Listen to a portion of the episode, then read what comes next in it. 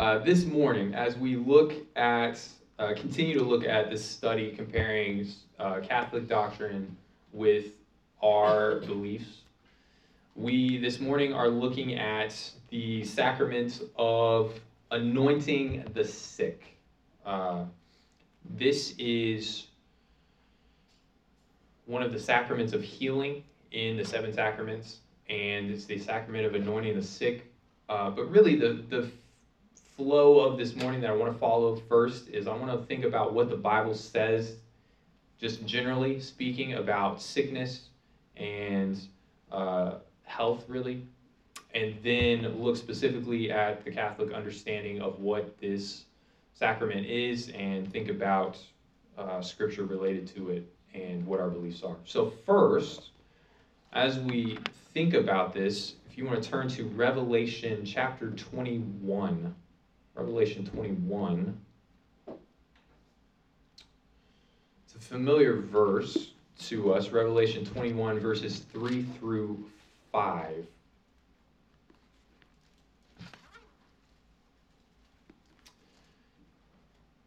Revelation 21, 3 through 5, and the word of the Lord says this And I heard a loud voice from the throne saying, Behold, the dwelling place of God is with man. He will dwell with them, and they will be his people, and God himself will be with them as their God. He will wipe away every tear from their eyes, and death shall be no more. Neither shall there be mourning, nor crying, nor pain any more for the former things have passed away. And he who was seated on the throne said, Behold, I am making all things new. Also, he said, Write this down, for these words are trustworthy and true.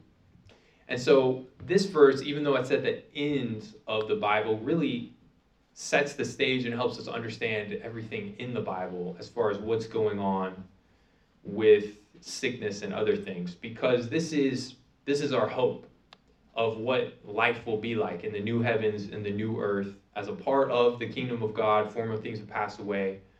Death will be no more. God has made all things new.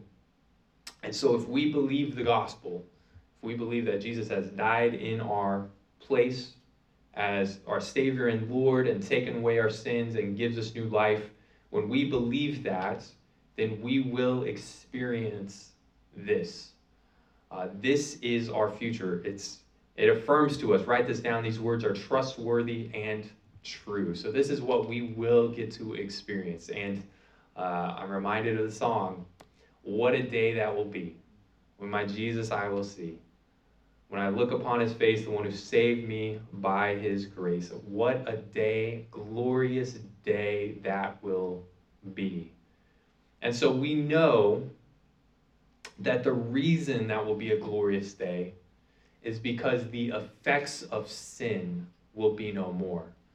That's really what's going on here. The effects of sin are done away with. Death, sin, and all of it, brokenness, is all done away with, and it's made perfect again, brand new, the new heavens and the new earth.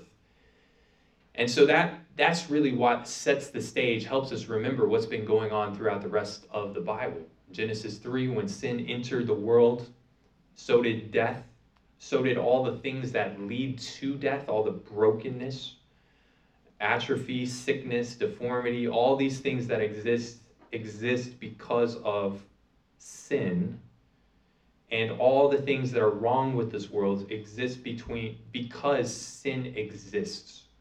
And so uh, that means really when we think about it, the, the effects of sin are often far more reaching than we sometimes think about. That doesn't mean that specifically when I get sick or you get sick or uh, have some kind of brokenness in your life, disability, stroke, cancer, you know, the long list of things that your doctor may tell you when you go in for your yearly appointment, that doesn't mean that all those things are directly a, a, result or a punishment because of your sin that you've committed. Uh, but sin exists and brokenness in the world does exist because of sin. So it doesn't mean that it's directly because of your sin, but it might be. So there's two categories, and we need to remember this. Uh, sin does have consequences. We remember that, right? Uh, 1 Corinthians 11 tells us that there were people who had become sick and had died because they didn't take the Lord's Supper the right way.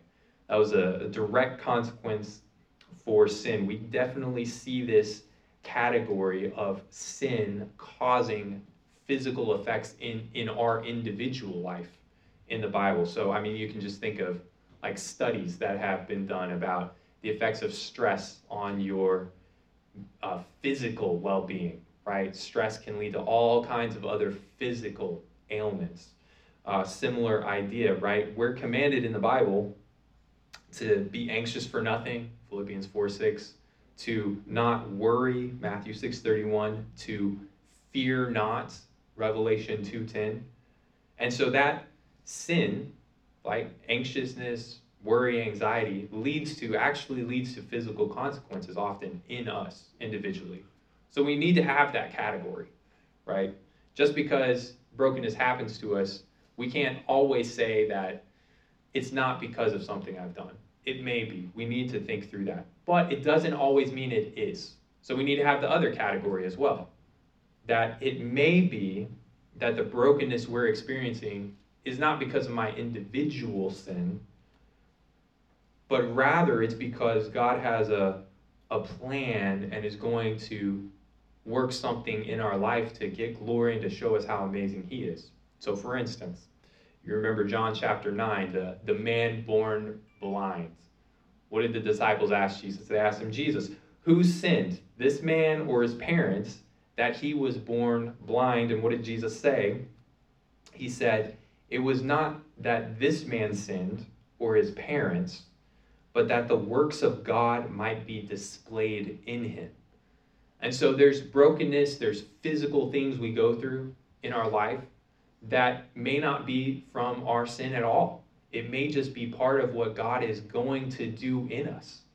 One, to show us his amazing grace and glory and faithfulness and steadfastness, and then to receive glory from it, right? And so you remember uh, the story of that man in John chapter 9, right? Jesus healed him, he gave him sight. The man ends up testifying about Jesus in this powerful way to the, to the Pharisees to the, the religious leaders of the day, and they get upset about it because he knows the truth better than they do, really, is what it comes down to. And he believes in Jesus, right? So we see what God was doing in that, in his life. Sometimes the, the brokenness that we experience, the physical effects that we experience, sickness, etc., is because God's doing something bigger in us. He's showing us more of what he is like. And so we need to remember those two categories. This the same thing happened with the apostle Paul, right? You remember he had that thorn in the side, the thorn in the flesh. Uh, it wasn't because of his sin. In fact, specifically, we read the opposite. This is in 2 Corinthians 12. It was because of the, the greatness of the revelations he had seen from God. He literally saw Jesus. He literally heard had the word of God from God. so you can imagine like uh, how amazing that may be, but also God wanting to make sure he stayed humble in that. And the Lord tells him, uh, as Paul prayed and asked God to take it away, what did God say?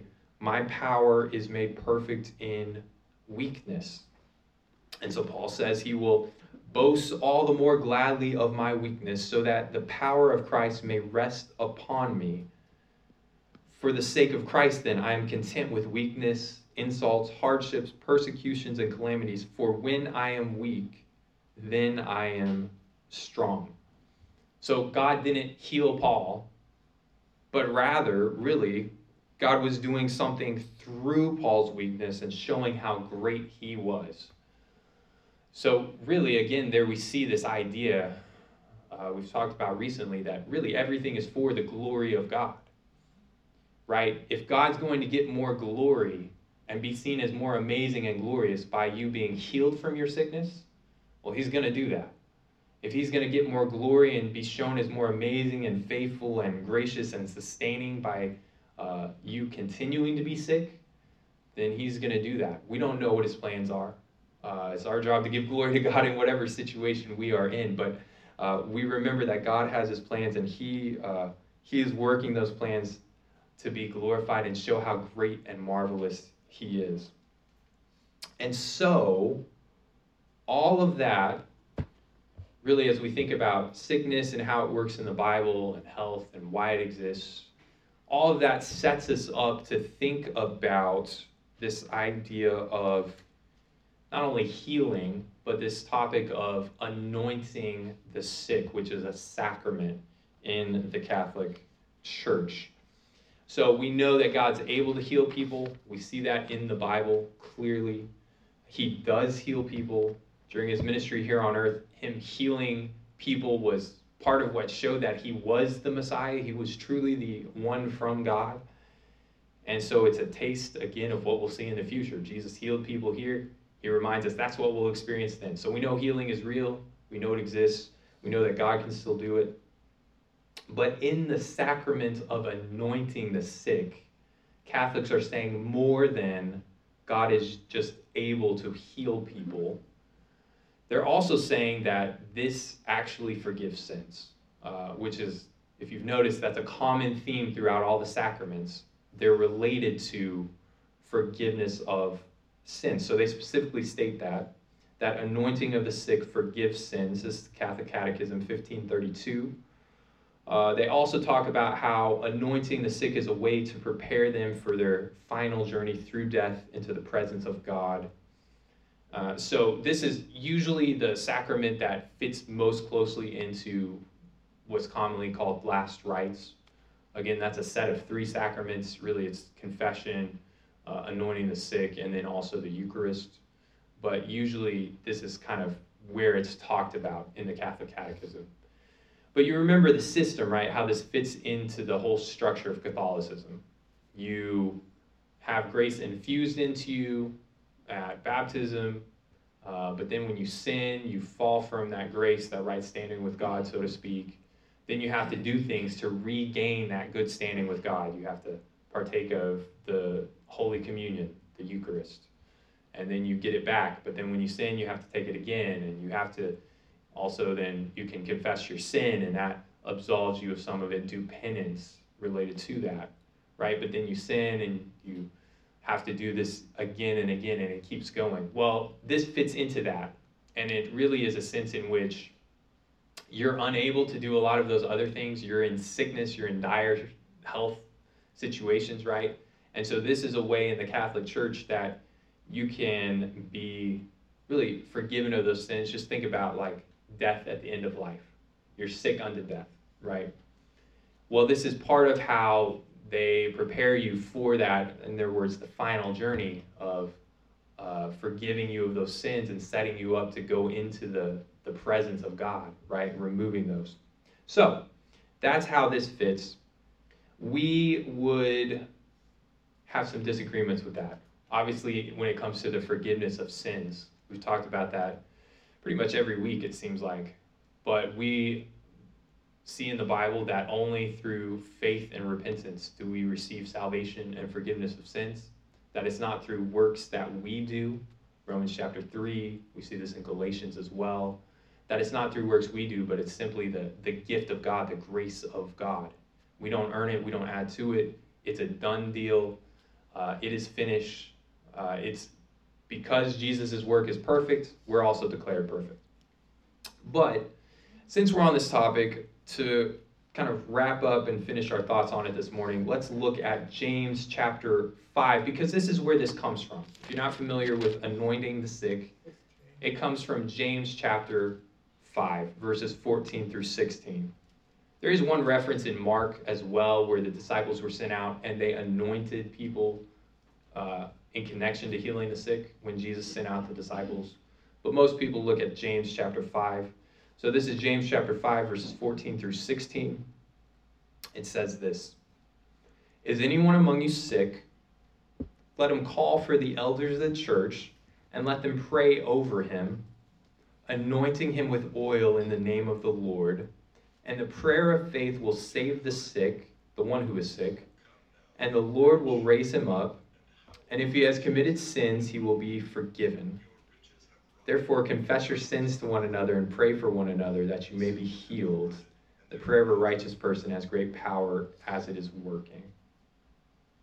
And so here we see really this, this practice. This is what anointing the sick looks like, right?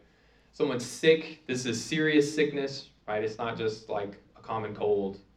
Uh, they call for the, the elders. Again, we remember elders just synonymous with pastor throughout the Bible. So the elders, the pastors, it's interesting, it is plural. Usually the Bible assumes there are multiple leaders within a church. Uh, but they call for the, the elders, the pastors of the church, to pray over him, anointing him with oil in the name of the Lord.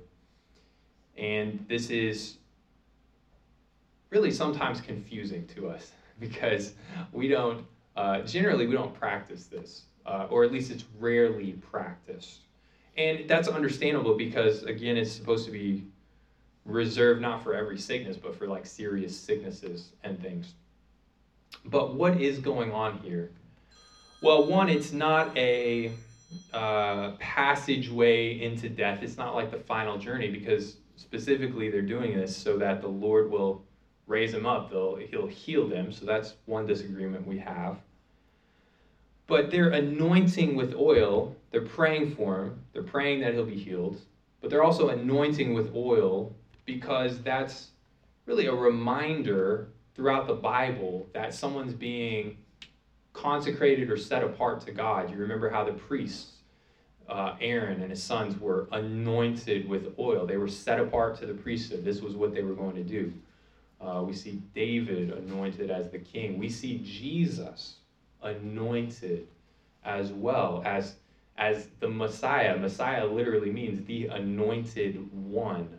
And so this theme of anointing and being set apart for something really flows throughout the Bible, and that's what's going on here. It's not just, I don't think, just a medicinal thing like you need to pray and take your medicine. You should do that. But what's going on here, I think, is more than that, in that this is like a, a symbol. It's kind of like, I heard one person compare it to fasting. So when you fast, what are you doing? Well, fasting in itself reminds us to pray because when you get hungry, then you pray. But fasting is is kind of more than that, right? It's it's us through what we're doing saying we want God more than uh, physical things. We want Him more than, as we're saying, silver or gold. We want Him more than anything here on earth, right? So anointing the sick is kind of in that same vein. It's not just praying to God. It's saying, listen, we're setting this part person apart to you, Lord. We know they're in your hands, that you're the one who has to heal and raise. I mean, you can think about the medicinal options available in the biblical times, right? When someone was deathly sick, there really weren't any options. They're in the Lord's hands. And they're acknowledging that. They're setting them apart by by doing this. So it's a it's a visible reminder that this is what we're doing. And it's a it's a reminder that this is up to the Lord. He must he must heal them, he must bring them back. Otherwise, it's not going to happen. So it's it's essentially the person symbolizing the, that the person set apart for God's special attention and his care. It's not it's not like an automatic thing to produce healing, but it's a prayerful expression in that sense that this is what we're doing this is special. You need the Lord's help. This person is in your hands. And we pray in faith, Lord, knowing that you can heal them. And the Lord is the one who must raise them up. And we trust that He can do that. And so that's a little bit just on that passage of anointing the sick and what's going on in James. Really, the, the main disagreements are not necessarily the actual practice of it, but the significance of it between Catholics and what we would believe. Again, we wouldn't believe that this is connected to uh, forgiveness of sins in the proper sense, but that this is an act of faith that we're remembering that this person, they're in God's hands and God must work to, to heal them. And so this is uh, really an overview and thought about healing throughout the Bible and sickness and health, as well as looking specifically at that passage in James and the differences between Catholic understanding and our understanding.